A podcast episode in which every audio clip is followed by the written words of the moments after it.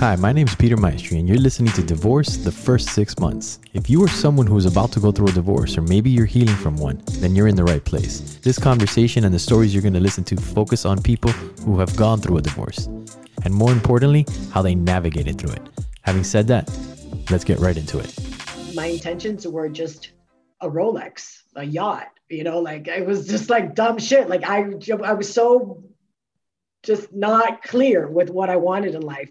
And I was so confused about what goal setting was and what intentions. And yet here I was successful at work, you know, always fortunate to to be able to live a good and decent life. And yet i always came up short. Like why did i always come up short? And i didn't get that feeling.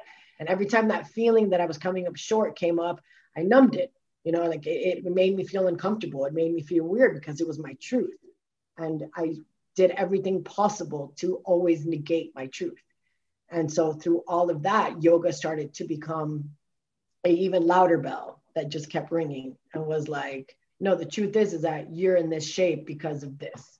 The truth is is that you are struggling with you know anxiety because of this and because you know like and everything started again started to become so now I started to build a new foundation where yes it was now based on how do I release my emotions and be honest with myself every day. And then once I got done with the burn book, I, I, I traded that trash talk for a gratitude journal. And then those intentions started to become more and more easy to set because I was becoming more and more open to gratitude. So at this point, I started to become gra- grateful for my divorce. I started to become grateful for my pain. I started to understand that all of this really does have a lesson in the end. When I would close my eyes and I would say a desperate prayer out of fear, out of panic, out of whatever the case was, I still had the dark cloak, but I was walking into a brighter room. And the room that the universe or God, higher power, whatever you want to call him, you know, was showing up for me was softening, you know. And then I started to see, okay, I'm not alone. Like I'm just physically by myself, but I can choose to be lonely. Lonely is a choice. It's a choice I can make. So to allow loneliness to enter to my in my life is something that I'm going to choose every day. If I choose to just go at a new world with a new perspective alone physically, I'll have a different outcome. And that was like the paradigm that I started to shift in my mind. And then I started to come at things from a different perspective on on all cases. So I allowed that string to finally come undone. It was like you winded up a doll till you couldn't anymore. You allowed it to go. I, you know, had my crazy moment. I hit a wall, checked my ass into that behavior center, had a DUI that could have ruined my life.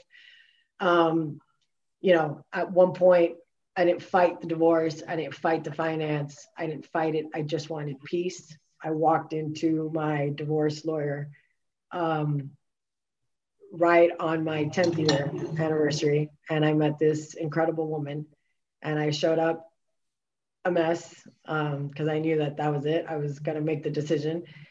And I sit down, and she looked at me and she asked me for my hand. This is pre COVID, so we were allowed to touch and uh, I extended my hand out to her, and she held it, and she looked me in the eyes with the most endearing look. And she said, I can't process your divorce until you're ready. And I said, Well, when will I know that I'm ready? And she's like, When you write him the letter. And she had no idea all the stuff that I had already done for myself. And I started to cry. And I remember, like, and she was like, Yeah, she's like, You're going to write him the letter and you're going to say everything that you've ever said to him. But before you send it to him, come back and we're going to talk. So I remember going home that night and I was like, not in a good, you know, mental place. But she was right. You know, I, I had written, I had told myself what I needed to hear, but I hadn't told him in what I needed to say in many ways. So I wrote it and I started to get really raw and uncut and, you know, and I admitted things that, you know, again, I was very ashamed of writing about and I showed up to her office the next day with the letter and I had it all like enrolled and I had written family. Le- I mean, I was, I wrote that day. It was like a long day for me. and she was, told me to put all the letters out. And she took me to this little office room that she has in the back, and she had like a fire pit. And she was like, You don't have to give it to him, but you put it out to the universe. And now I need you to burn it because before we go into this divorce situation, you need to come at it from a place of reason and not a place of emotion. Because I was ready to be like, you can have it all, sign on the dotted line. Because I didn't care. I was just so like, oh my God. And it was like, no, like, hold on, you know, this is a no fault state. It still sucks, but whatever, you got rights. So that's what I did. And like that to me was like another beautiful page in my journey of lessons because, you know, so much peace came out of that letter and watching it burn away wasn't watching my relationship demise it was just it was just time to shift so i didn't see it as a failure anymore. I didn't see it just i just saw it as something beautiful that just ended. You know it was just time for it to let go. And we never fought a day in our lives. We have found so much peace and love through our divorce. You know i'm very fortunate to have him still in my life as as a distant friend but he's a friend. And um, for me always somebody that you know, will be family.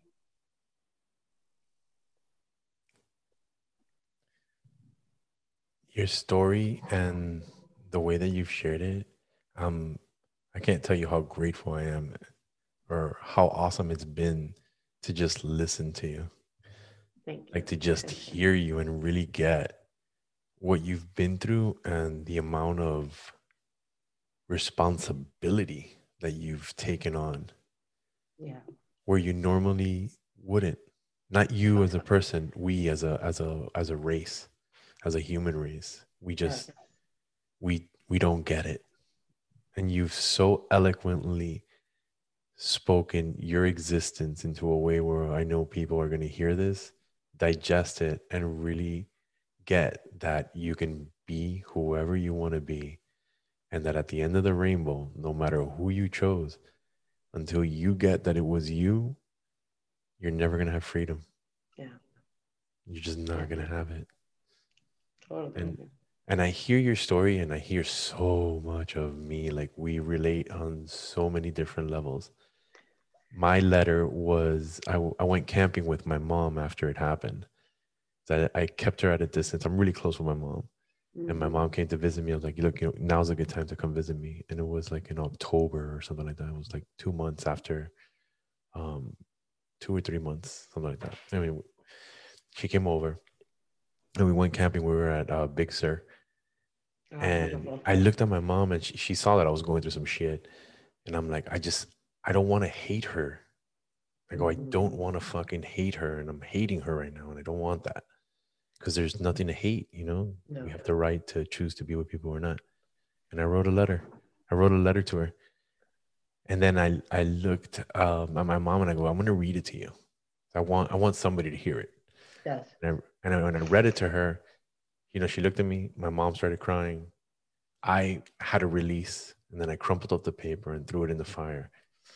And what happened was when I threw it in the fire, much like yourself, I threw away carrying it.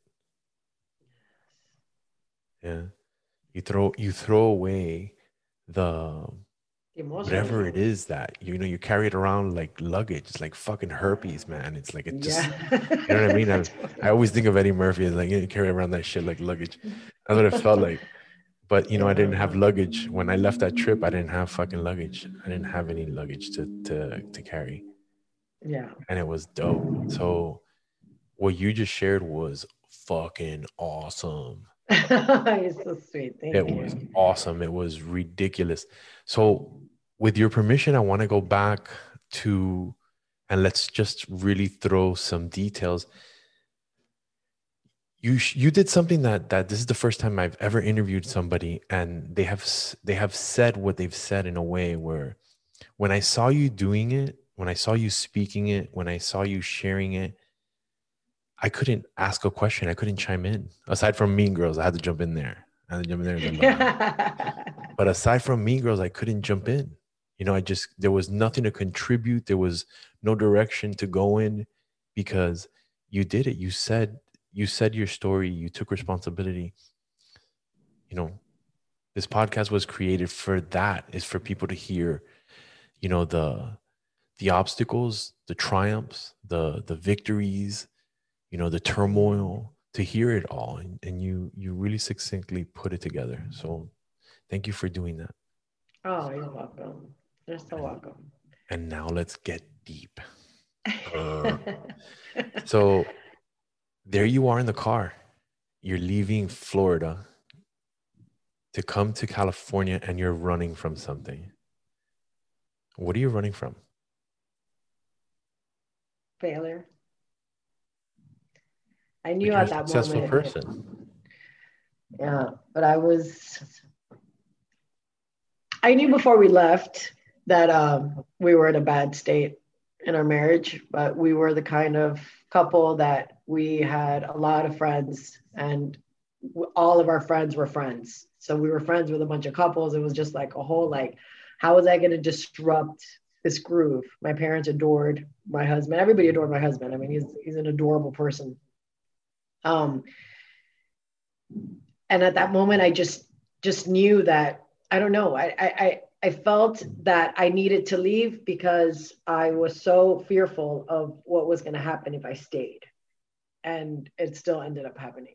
It just happened in California. So it was. I just did a remix on like the location but like you said with the luggage and all that stuff i mean that's exactly what i unpacked when i got to dana point the first year was different because we got into that california dream you know everything was wow and it was like oh my god and i was in this bubble you know bursting and he got a great job and i got a great job and we just like wow you know but we struggled a lot with fertility and having kids and then that showed up a lot and when we had to make some serious decisions based on our age and where we were we both chose irresponsibly. And I think that also added like the extra stress for us to want to leave. So we sold our house. It was one of those things that we had a beautiful home in Miami. And uh, I talked to a real estate friend of mine, a realtor, and I wanted to put my house up for sale on December 15th. And he was like, oh, I don't know, it was right before the holidays, it's going to sit on the market, whatever. Long story short, the next day, literally, somebody knocked on my door, asked me full asking with furniture, everything, cash. I sold the house like that. So I looked at my husband two days later and was like, now what?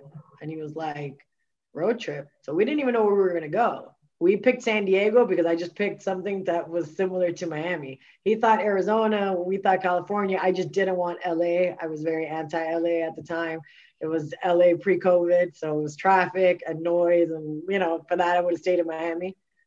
And uh, we got to San Diego, and as soon as we get there, we had an English bulldog with us, and it was like the three of us traveling cross country. We took three months. We went everywhere. We traveled all up and down, you know, the U.S. It was fun. We had money in the bank, and we were having a good time, drinking every day.